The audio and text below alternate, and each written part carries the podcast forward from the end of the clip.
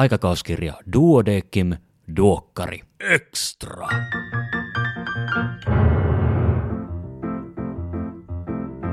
Tervetuloa kuuntelemaan Duokkari Extra podcastia. Minä olen Kari Hevossaari, lääkäri Helsingistä. Tällä kertaa aiheena on oikeuslääketiede uravalintana ja tästä kanssani on keskustelemassa Lasse Pakanen, oikeuslääkäri Oulusta. Lasse, tervetuloa.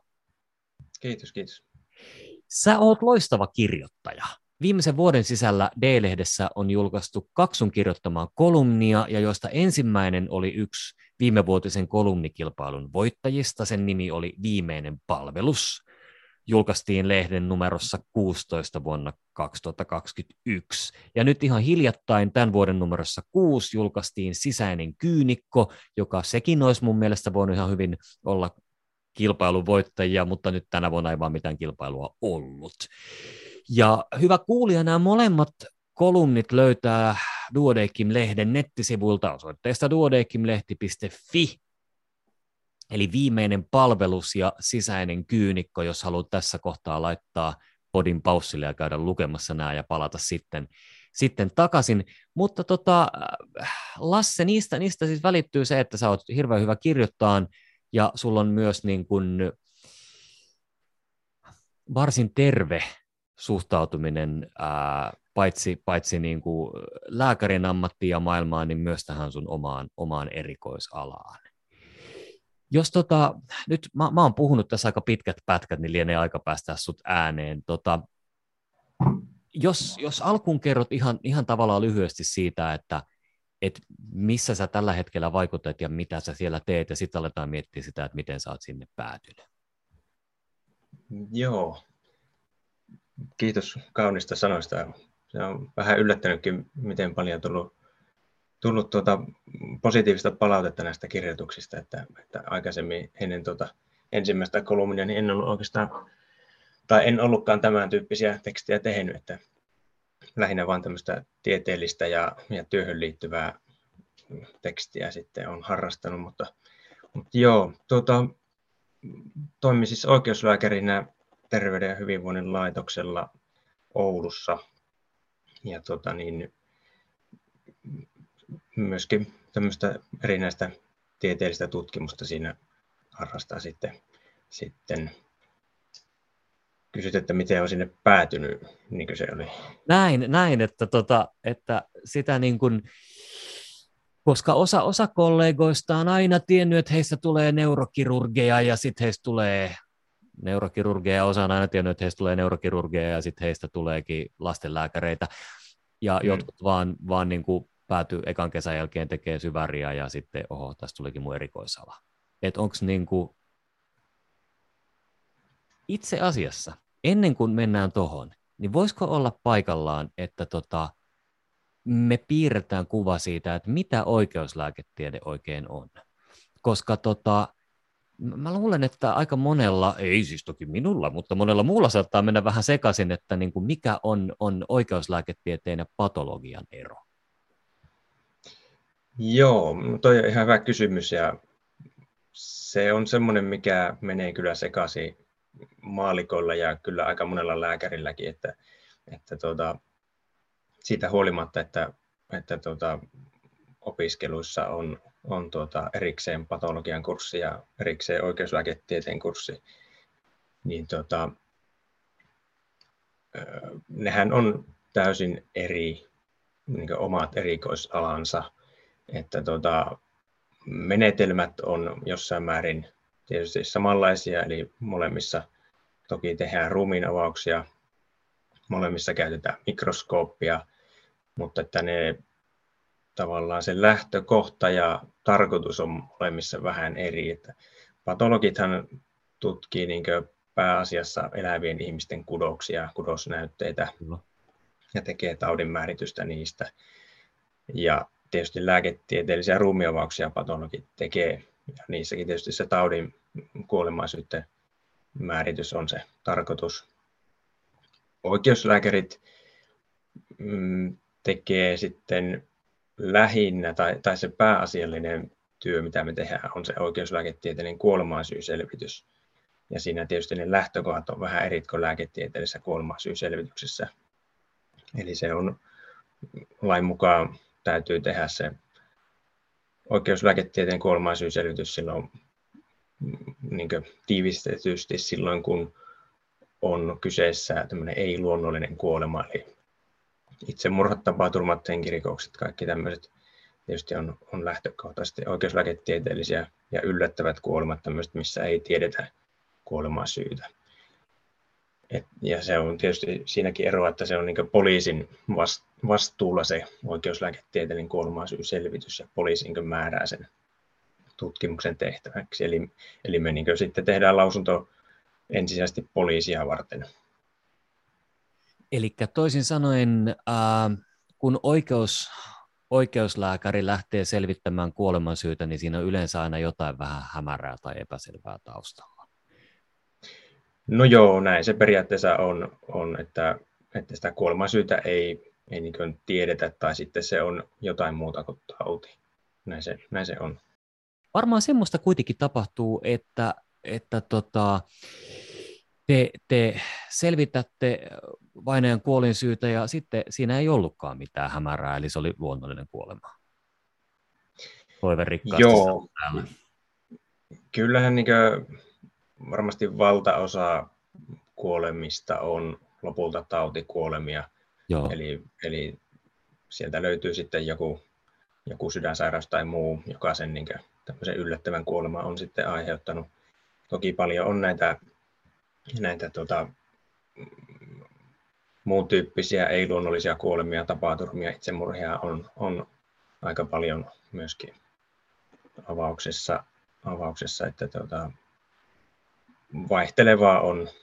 Semmoinen mielikuva ihmisillä monesti on, että ja saattaa lääkärilläkin olla, että me avataan vain henkirikoksia ja niin murhattuja Joo. ihmisiä, mutta henkirikokset Suomessa on kuitenkin sillain suhteellisen vähäisiä, että, että tuota, se on ehkä vähän toista sataa niin henkirikoskuolemaa tai niin semmoista tapausta, jossa lopulta sitten on, on kyseessä henkirikos, jota, jota vuodessa avataan, että, että tuota, suhteellisen vähän, vähän niitä kuitenkin meille tulee.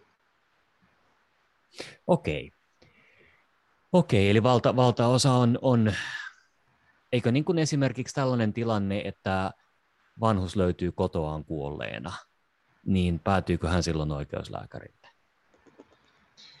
No se riippuu hyvin paljon siitä taustasta, mitä tiedetään, minkälaisia sairauksia. Jos siellä on kuolemaa selittäviä sairauksia eikä, eikä ole mitään muuta, niin mitä epäiltäisi, niin sitten todennäköisesti ei päädy, päädy. Eli se, että löytyy kotoaan tai jostain muualta, niin se ei automaattisesti tarkoita sitä, että pitäisi tehdä oikeuslääketieteen ruumiavaus. Vaan oleellista on se, että mitä, minkälaisia sairauksia siellä on tiedossa ja onko siinä jotain muuta sitten, mitä pitäisi selvittää. No jos onkin 80, jolla ei, ei ole mitään säännöllisiä lääkityksiä eikä mitään tiedossa olevia sairauksia, paitsi vähän kaihia, hmm. niin silloin vissiin päätyy teille. No. silloin, silloinkin niin kuin poliisi vähän kattelee, että mit, mitäs tässä niin kuin ympärillä on, on olosuhteita. No joo, ei ehkä voi sillä sanoa semmoista mitään ehdotonta, että se on niin kuin, tapauskohtaisesti täytyy miettiä ja sillä kun mietitään, että mikä on yllättävä kuolema, niin kun ihmiselle tulee ikää enemmän, niin kyllä se niin yllättävyys siinä vähenee aika radikaalisti, kun Joo. lähestytään sataa vuotta, että, että vaikkei siellä olisi semmoisia varsinaisia sairausdiagnooseja, niin sitten kuitenkin harkitaan sitä, että onko järkevää niin tehdä sitä oikeuslääketieteellistä ruumia vasta vai, vai riittäisikö sitten, sitten tuota, onko siellä esimerkiksi jotain tämmöisiä oirediagnooseja, sydämen vajaa toimintaa, munuaisten vajaa toimintaa, tämmöisiä, jotka sitten kuitenkin hyvin vanhoilla hyväksytään kuolemaa syyksi. Joo. Mutta tätä täytyy aina tapauskohtaisesti sitten, sitten pohtia, että mikä on järkevin tapa. Jos parikymmentä vuotta sitten kadonneen lakimiehen ruumis löytyy airistolta ankkuriin sidottuna, niin silloin todennäköisesti oikeuslääkäri päätyy jossain vaiheessa No joo, tietysti en voi ottaa kantaa mihinkään Niin, yksittäisen tapaukseen tällä tavalla, enkä näin, mutta, mutta ky- kyllä, hyvin todennäköisesti. No mutta tota, nyt, nyt, niin kun, nyt meillä on, on jonkinlaista kuvaa siitä, että mitä on oikeuslääketiede. Eli, eli käytännössä poliisi, poliisi liittyy asiaan. Poliisi pyytää teiltä, teiltä tota noin niin, äh, tutkimusta ja selvitystä, ja se, se sisältää kyllä ruumiinavauksen aina, eikö näin?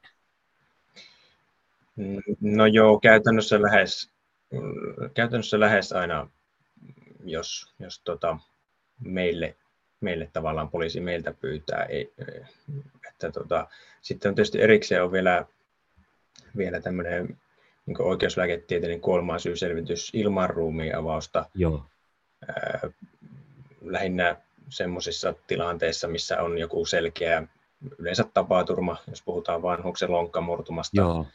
Ja se on hoidettu, siinä hoidossa ei ole mitään epäselvää ollut, se on sujunut ihan, ihan tavallisesti ja, ja tuota, kuitenkaan sitten ei, ei siitä toivu, tulee esimerkiksi joku keuhkokuume, joka sitten lopulta, lopulta aiheuttaa kuoleman, niin, niin siinä se lonkkamurtuma sitten voi olla se peruskuoleman syy ja kuoleman luokaksi tulee tapaturma, eli, eli silloin täytyy lain mukaan tehdä oikeuslääketieteellinen kuolemansyyselvitys.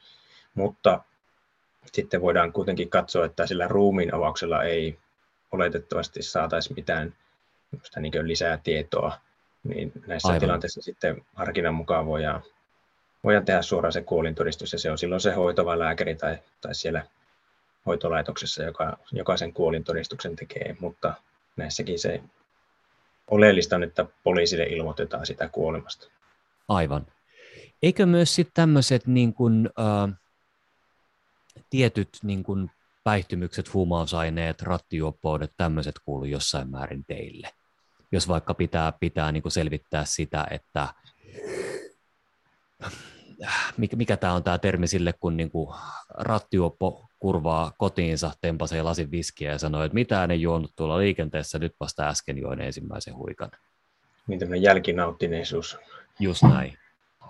Öö, joo, no siis kun puhutaan niin kliinisestä oikeuslääketieteestä, niin, niin tota, jossain määrin kuuluu, se on niin oikeuslääkäreitä, se koskettaa lähinnä siellä pääkaupunkiseudulla. Okay. Että, että siellä on se THLn ylläpitämä oikeuslääkäriasema, jossa sitten tehdään näitä kliinisiä tutkimuksia, näitä niin päihde, päihdetestauksia ja muuta tämmöisiä, että muualla maassa se ei oikeastaan niin kuin meitä oikeuslääkäreitä sillä tavalla koske, vaan ne, nämä kliiniset tutkimukset sitten on, on tuota, yleensä ne menee terveyskeskuspäivystäjälle sitten.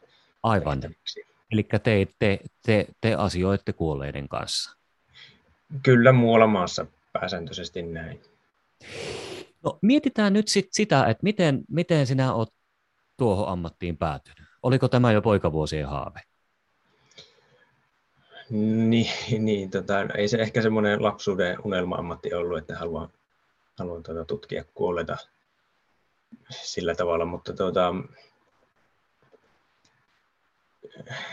kyllä se semmoinen niin luonto ja biologia ja tämmöinen on niin aina kiinnostanut ja, ja tavallaan sitä kautta ylipäätään niin lääkikseen sitten päädyin varmaan joitakin, jotakin kautta. Ja, Joo. ja tuota, kyllä se silloin niin jo alkuvaiheessa oli semmoinen tuntuma, että ehkä semmoinen niin kliininen potilastyö ei ole se, mitä niin ainakaan ihan pääsääntöisesti haluaisin tehdä. Ja, ja jostakin tämä oikeuslääketiede oli sitten niin jäänyt kytemään, että voisiko tämä sitten olla, vaikka en tietysti siinä vaiheessa alasta tiennyt oikeasti mitään, mutta, Joo. mutta tuota, aloin sitten tekemään ne tosiaan ne syventävät opinnot ja jatkoin sitten tutkimusta, tutkimusta ja siinä sivussa sitten pääsin muutenkin tutustumaan tähän, tähän alaan ja tälle tielle sitten jäin, että, että ei oikein muutakaan semmoista erikoisalaa tullut, mikä olisi enempi kiinnostanut. Näin siinä kävi. Oikeuslääketiede on varmaan, varmaan niitä lääketieteen aloja, missä hyvin vähän pidetään sellaisten niin kuin sivutoimista yksityispraktiikkaa siinä sivussa? No joo, ei semmoista käytännössä olekaan, että oikeuslääketiede, oikeuslääkärit on niin hyvin vahvasti tällä hetkellä THLn alaisuudessa, että, että tuota, se on niin lakisääteistä toimintaa ja, ja tämä niin ruumiinavaustoiminta, muut tämmöiset oikeuslääketieteelliset palvelut, niin on, on keskitetty THL tällä hetkellä hyvin vahvasti. Että toki sitten yliopistossa lääketieteellisessä tiedekunnissa on jonkun verran toimintaa niin kuin, niin kuin opetuksen suhteen ja tutkimuksen suhteen, mutta, mutta tota, pääsääntöisesti THL on, on kaikki toiminta. Tota, miten susta tuntuu, onko, onko uravalinta värittänyt sitä, miten sä näet maailman?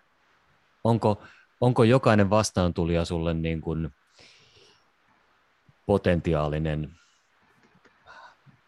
sä et varmaan puhu potilaista, puhut sä asiakkaista vai, vai tapauksista vai, vai miten, mikä se oikea termi onkaan? Mm. No, yleensä puhutaan vainajista, että se on semmoinen neutraali termi. Potilas on niin lähtökohtaisesti elävä henkilö. Niin. Että, tuota, niin, no siis mä en oikein tiedä, että onko onko tämä ala, joka värittää maailmaa, vai onko lähtökohtaisesti ollut jo maailmankuva vinksalla, kun on hakeutunut tähän hommaan, että, että tota, ei sitä nyt sillä tavalla ihan jatkuvasti ajattele, mutta, mutta toisinaan toki, toki sitten miettii, että kyllä se saattaa joskus olla aika pienestä kiinni, että sitä ihminen päätyy, päätyy sitten meille ihan ilman omaa syytä ja näin, että, että tuota, kyllä sitä sillä tulee joskus pohdittua. Ei nyt mitenkään ryve siinä tai, tai, tai tuota, surkuttele ihmiskohtaloita ja maailmaa sillä yli, yleensä, mutta, mutta tuota, kyllä se varmasti kyllä, niin näkyy omassa ajattelussa ja, ja tämmöisessä, tämmöisessä tuota, miten sitä nyt sanoisi, tämmöisessä maailmankuvassa.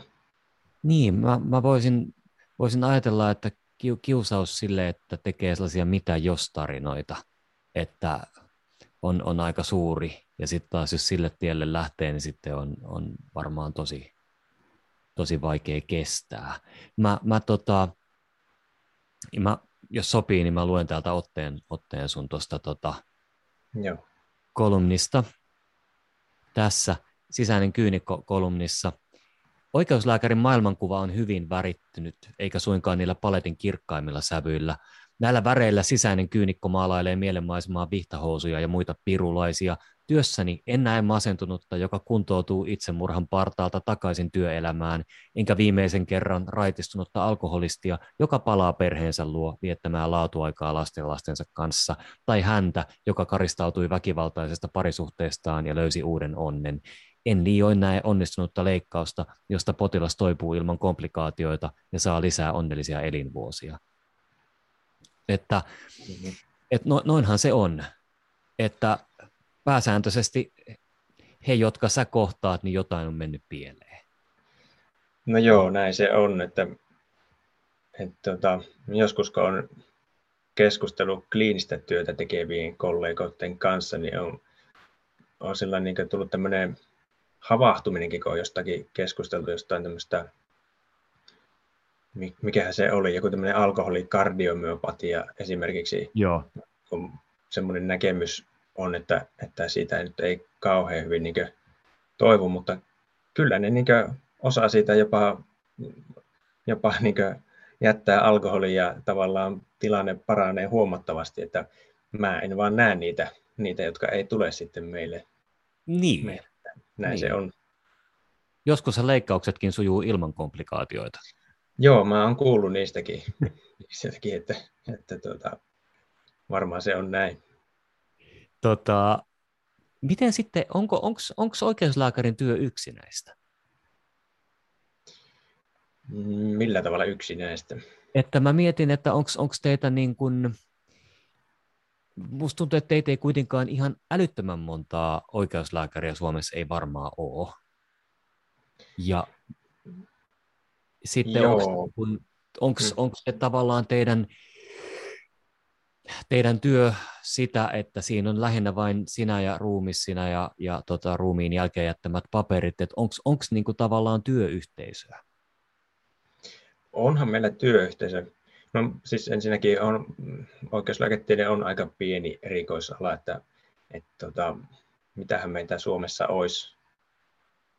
Se on ehkä joku maksimissaan 30 niin Joo. työikäistä erikoislääkäriä, sitä luokkaa taitaa olla tällä hetkellä. Että pieni on erikoisala ja, ja tietysti kun ollaan sama firman palveluksessa suuri osa, niin, niin tavallaan tunnetaan aika hyvin Joo. toisemme ja on niin tämmöistä tiivistä yhteistyötäkin aika paljon koulutuksia ja muuta, muuta tämmöisiä tapaamisia sitten. Mutta että sillä lailla, jos ajattelee tämmöistä työyhteisöä, niin tietysti voin puhua vain niin omasta puolestani ja, ja Oulun tilanteesta, että meillähän on aika pieni yksikkö. Joo. Meitä on äh, vähän toistakymmentä henkilöä on, on tuota Oulussa töissä, eli meitä on muutama, muutama oikeuslääkäri ja sitten on äh, avustava henkilökunta, eli, eli obduktioteknikot, jotka on siellä tietysti tavallaan niin työparina tehdään, tehdään ne ruumiavaukset siellä varsinaisesti. Ja sitten on tietysti toimistohenkilökuntaa, jotka, jotka myöskin avustaa sitten, sitten kaikissa näissä, näissä tota, toimissa. Että kyllä työyhteisö on ja ei se sillä tavalla niin yksinäistä ole, ole että, tota, että olisi vain niin yksi, yksi sen vainajan kanssa siinä. Ei se Joo. ihan semmoista kuitenkaan ole. Että, että, tota, meillä on toimiva työyhteisö ja, ja kyllä ne työkaverit on, on tietysti se tärkeä, tärkeä asia, mikä niin siinä auttaa sitä niin jaksamaan ja, ja tota, niin tekemään sitä, sitä työtä sitten. Joo, hyvä kuulla. Tota, miten sitten niin kuin ihan tämmöinen vähän niin kuin lapsellinenkin kysymys, mutta e, e, eikö koskaan pelota siellä ruumiiden keskellä olla? Mikä siinä pelottaisi? Mä arvelinkin, että sä vasta, vastaat just jotain tämmöistä. Eihän vainajat enää tee mitään, mitään tota pahaa, että vainajat, vainajat on vainajia. Että enemmän mä oon pelottanut tuolla potilaiden parissa kliinisessä työssä, koska ihmiset voi olla hyvin arvaamattomia ja kaikenlaista varsinkin päivystyksessä tulee vastaan, että, että tota, ei, ei kuolleita tarvitse pelätä. No, tämä kuulostaa siltä, että niin kun, tavallaan mielikuvitus ei, ei lähde helposti laukalle, ainakaan sinulla. No eipä sitä oikein, oikein sillä tavalla osaa, osaa ajatella. Tota, itse asiassa varmaan tämäkin kysymys on, on, on niin kuin paikallaan, paikallaan kysyä, koska niin kuin, äh, varmaan lähtökohtaisesti ihmiset ajattelee, että toi toi on, on just raskasta, ehkä pelottavaa, jollain tavalla henkisesti kuormittavaa työtä, mutta mut onko se? Koet sä sun työn, työn raskaana tai henkisesti vaikeana? No en, en ainakaan siitä syystä, mistä ihmiset niin ajattelisivat, että, että, se, että vainajien kanssa tehdään ja näin, niin en mä sitä koe, koe sillä tavalla. että se on ehkä tavallaan semmoinen niin työkuorma on tietysti välillä aika iso ja tavallaan työtä no. on paljon, että se raskaus on niin ainakin omalla kohdalla tullut sitä kautta välillä, että, että tuota, miten kaikki aika riittää ja, ja miten kaiken saa tehtyä ajallaan, niin ehkä se on se, se ennemmin se, se raskaus, mutta ei se niin itse, kuolemaansyysselvitys ja tämmöinen, niin en niitä sillä tavalla osaa, osaa tota, märehtiä niissä tai, tai surkutella. Että onhan se totta, että jotkut, jotkut niin kuin tapaukset tulee vähän niin kuin lähemmäksi kuin toiset, että no. jos, jos niissä nyt on jotakin, jotakin tämmöistä lähinnä omaa elämäntilanteeseen jotenkin liippaavaa, niin, niin saattaa miettiä sitten vähän, vähän pitempään, mutta esimerkiksi siinä niin ruumiin avausta tehdessä, niin ei siinä kyllä tule mietittyä enää mitään, että, että kyllä siinä keskittyy täysin siihen siihen tuota, tekemiseen ja, ja niiden löydösten, löydösten tekemiseen ja havaitsemiseen ja näytteenottoon tämmöiseen ja, ja tietysti lausuntoa tehdessä sitten siihen, että miten, miten ne asiat sitten muotoilee siihen. Joo, toi on hyvä kuulla ja varmaan niin kuin myös osa, osa sitä, että minkä takia juuri sinä teet juuri tuota työtä. Miten sitten tämmöinen, niin kuin, jos lähdetään tästä ihan, ihan toiseen suuntaan, niin usein leffoissa, kirjoissa, populaarikulttuurissa, niin oikeuslääkärit näyttäytyy vähän semmoisina niin kuin eriskummallisina hahmoina, jotka on, on, on tota, kellareissa. Niin tota, mm. puhu, puhutteko te koskaan keskenänne siitä, että miksi, miksi meidät esitetään tässä valossa, vai oletteko että joo, no, tommosiahan me ollaankin? niin, tota, joo, tietysti en tiedä, ehkä sitä itse on vähän jäävi ottaa kantaa, että kuinka eriskummallinen sitä loppujen lopuksi on sitten, sitten mutta tota, en mä nyt oikein, oikein näe, että me oltaisiin sen kummallisempia kuin, kuin muutkaan lääkärit tai muut, muut ei-lääkärit. Et tota, eikä me kyllä kellarissakaan olla töissä ja meillä on yleensä valot päällä siellä, siellä avauksessa, että et tota, sitä on joskus ihmetellyt. Valot auttaa niin. siinä avauksessa näkee, mitä tekee. Joo, huomattavasti paremmin näkee, että ei tarvitse missään taskulampun valossa tiirusta. Että miten sitten tämä, tämä, tämä mikä, mikä mä, mä itse joudun työssäni tekemään varsin vähän kuolintodistuksia, on, on, on jonkin verran niitä joutunut tekemään ja niiden kanssa on aina niin kuin painiskellut, että, että jotenkin se, että mihin saa kuolla, niin mun, mun on niin kuin välissä vähän vaikea ymmärtää sitä, että jos ihminen kuolee keuhkokuumeeseen, niin miksei se nyt sitten saanut kuolla keuhkokuumeeseen, vai saako keuhkokuumeeseen kuolla? Ja Joo, tämä on se toinen niin kuin, niin kuolemansyysselvityksen lisäksi, mitä, mitä paljon tietysti joudutaan tekemään, eli, eli tämä niin kuolemansyysselvityksen ohjaus ja tämmöinen valvonta, eli Joo. tarkastetaan näitä kuolintodistuksia ja, ja puhelimessa tietysti neuvotaan paljon, että, että minkälainen kuolemansyysselvitys ja mitä, mitä siihen kuolintodistukseen voi laittaa ja, tai missäkin tapauksessa niin mitä, mitä niin kannattaisi laittaa. Että, se on tota, tuota niin, oikeuslääkärithän ensinnäkään ei päätä tai ole niin määrittänyt sitä, että mitä ne kuolemansyyt on, eikä Joo. me niin sillä tavalla kiusalla palauteta kuolin todistuksia, että laitapa tähän jotakin muuta, vaan nehän tulee niin lähtökohtaisesti, ne tulee WHOlta tavallaan, kun mietitään kansainvälisiä kuolin, kuolin tota, tilastoja, että että ne olisi niin mahdollisimman vertailukelpoisia eri maiden Joo. suhteen. Ja jos mietitään jotakin keuhkokuumetta, kun se on kuitenkin tämmöinen infektiotauti, jos kaikki Suomessa, jotka lopulta saa sen keuhkokuumeja, niin laitettaisiin kuolemaan keuhkokuumeeseen, niin kyllähän meidän infektiokuolleisuus näyttäisi ihan toiselta ja aika paljon niin vääristää sitä todellisuutta kun siellä kuitenkin sitten taustalla on muistisairauksia, sydänsairauksia, syöpäsairauksia ja muuta, jotka on niitä niin oleellisempia kuolemaisyitä ja niitä oleellisia syitä, mihin, mihin tavallaan niin pitäisi terveydenhuollossa sitten myöskin resursseja laittaa, että ni, niiden hoito on enemmän kuin siihen keuhkokuumeen hoitoon. Se on yleensä vaan se loppuvaiheen viimeinen, viimeinen niitti sitten tavallaan. Aivan, aivan. Joo. Se on. Ja sitten tietenkin toinen tämmöinen aika yleinen niin sydämen vajaatoiminta. Sitä monet kliinikot ei niin ymmärrä, miksi siihen ei saa kuolla. Kun se tavallaan kyllähän siihen niin kuolee, mutta kun se vajaatoiminta ei ole sillä niin oma, oma sairaus, vaan se on niin mm. oire. Eli siinä taustalla on joku sepelvaltimotauti tai, tai verenpainetaudin aiheuttama sydänsairaus tai, tai läppäsairaus, tämmöinen, joka sitten jonka oire se sydämen vajatoiminta on, eli se taustalla oleva sairaus pitäisi niin sitten määrittää kuolemaisyyksi. Aivan. yleisiä, mitä tulee, ja mitä, tietysti paljon muitakin, muitakin mitä kuolintodistuksissa tulee vastaan, mutta siinä, siinä on olemassa tietyt logiikat, tämmöinen, jonka joutuu vähän niin opiskelemaan vaan, että mitä, mitä voi laittaa ja mitä ei. Joo, toi, toi toi selvittää, toi selvittää kyllä tai selkeyttää asiaa, että kuitenkin niin kuin ihminen on kuollut ja sitten se on loppujen lopuksi ihmisten, elävien ihmisten väliset sopimukset, mitkä, mm. mitkä on, on kelvollisia syitä ja kieltämättä, jos kaikki keuhkokuumeeseen kuolleet vanhukset kuolisi keuhkokuumeeseen, niin joo, me oltaisikin aikamoinen infektioiden pesä. Ja, tota, Näin, mm.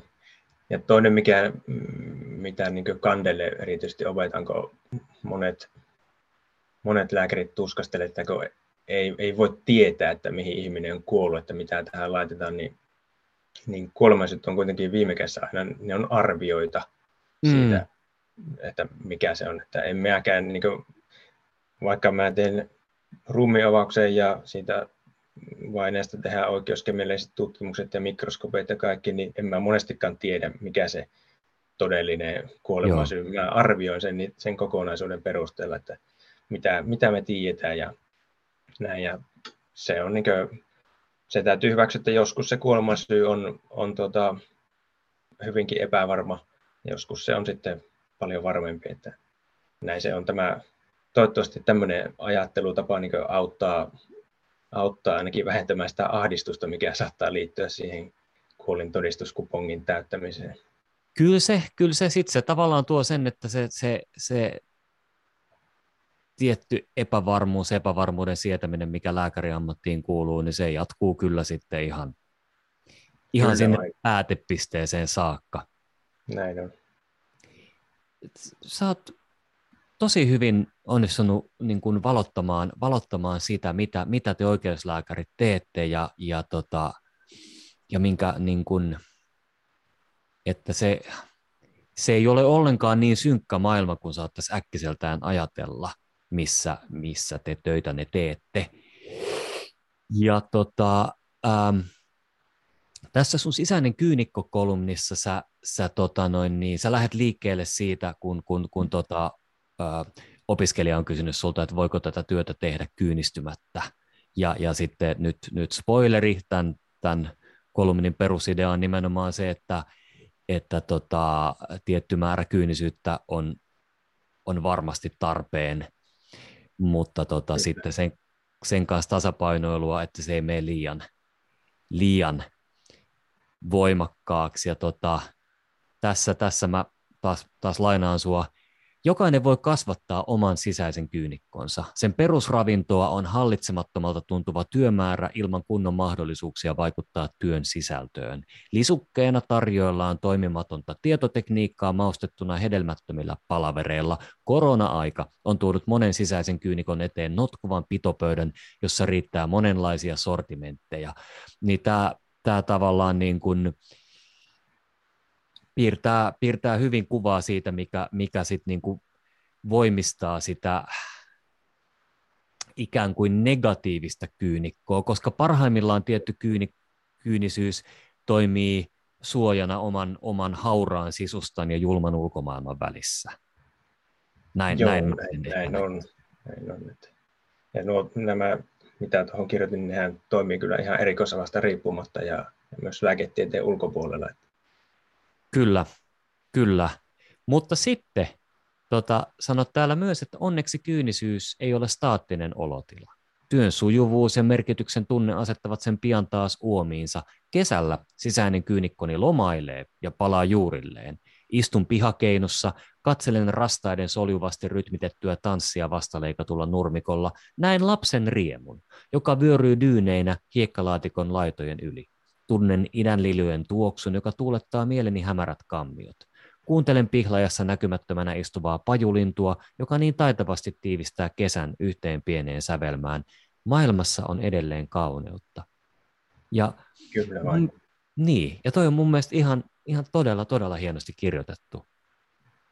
Etenkin tuo viimeinen lause, maailmassa on edelleen kauneutta, ei ole se ensimmäinen lause, minkä ajattelisi oikeuslääkärin kynästä tulevan. Ja, ja sitten itse asiassa huomaa, että oma minun, oma ajatteluni on ollut tosi luokittelevaa ja stereotypistävää. Niin, no joo, se aina täytyy muistaa, että työ on työ ja sitten on paljon muutakin elämässä onneksi. Näin se on. Näinpä. Lasse, tota, nyt on, on minun käsitykseni oikeuslääketieteestä on, on laajentunut hyvin paljon ja jälleen kerran on, on huomannut oman ahdasmielisyyteni. Tai niin kuin, että niin kuin sitä itseensä avaramielisenä pitää, niin sitten kuitenkin sitä laittaa muita ihmisiä lokeroihin ja sitten ymmärtää, että se on ihan tyhmää, kun ei, ei kukaan minkään lokeroon koskaan kuulu. Mitä, olisiko jotain, mitä sä haluaisit sanoa joko nuorelle itsellesi, joka harkitsee oikeuslääketieteeseen erikoistumista, tai sitten tämän, tämän, tätä kuuntelevalle nuorelle lääkärille, joka on, on harkinnut oikeuslääketiedettä? Jaa, vaikea kysymys sillä mutta tuota, oikeuslääketiede on, on, niin on yllättävän monipuolinen erikoisala kuitenkin, että vaikka tietysti se hyvin paljon pyörii ruumiavauksen ympärillä, kuolemansyysselvityksen ympärillä, niin kuitenkin niin kuin aika laidasta laitaan tulee vastaan erilaisia sairauksia muuta niin lääketieteen piirissä. Et, et se on nimenomaan se diagnostiikka siinä on se, se kiinnostava. Et toki sitä puuttuu se hoidollinen puoli puoli sitten täysin, että se on, se on valintojen maailma, jotain, jotain täytyy jättää pois Joo. sitten. Mutta että sillä tavalla niin kuin, se on ihan hyvä vaihtoehto myös erikoisalaksi tämä oikeuslääketiede niin kuin, niin kuin kliinisten alojen vaihtoehtona. Että hyvä. Kannattaa pitää mielessä. Hyvä. Hei, Lasse Pakanen, kiitoksia, kun sulla oli aikaa tulla puhumaan Dokkari Extraan. Kiitos, oli hauska, hauska puhua oikeuslääketieteestä. Hyvä. Oikein hyvää jatkoa sulle ja oikein hyvää jatkoa myös kuulijoille. Moi moi! Hei!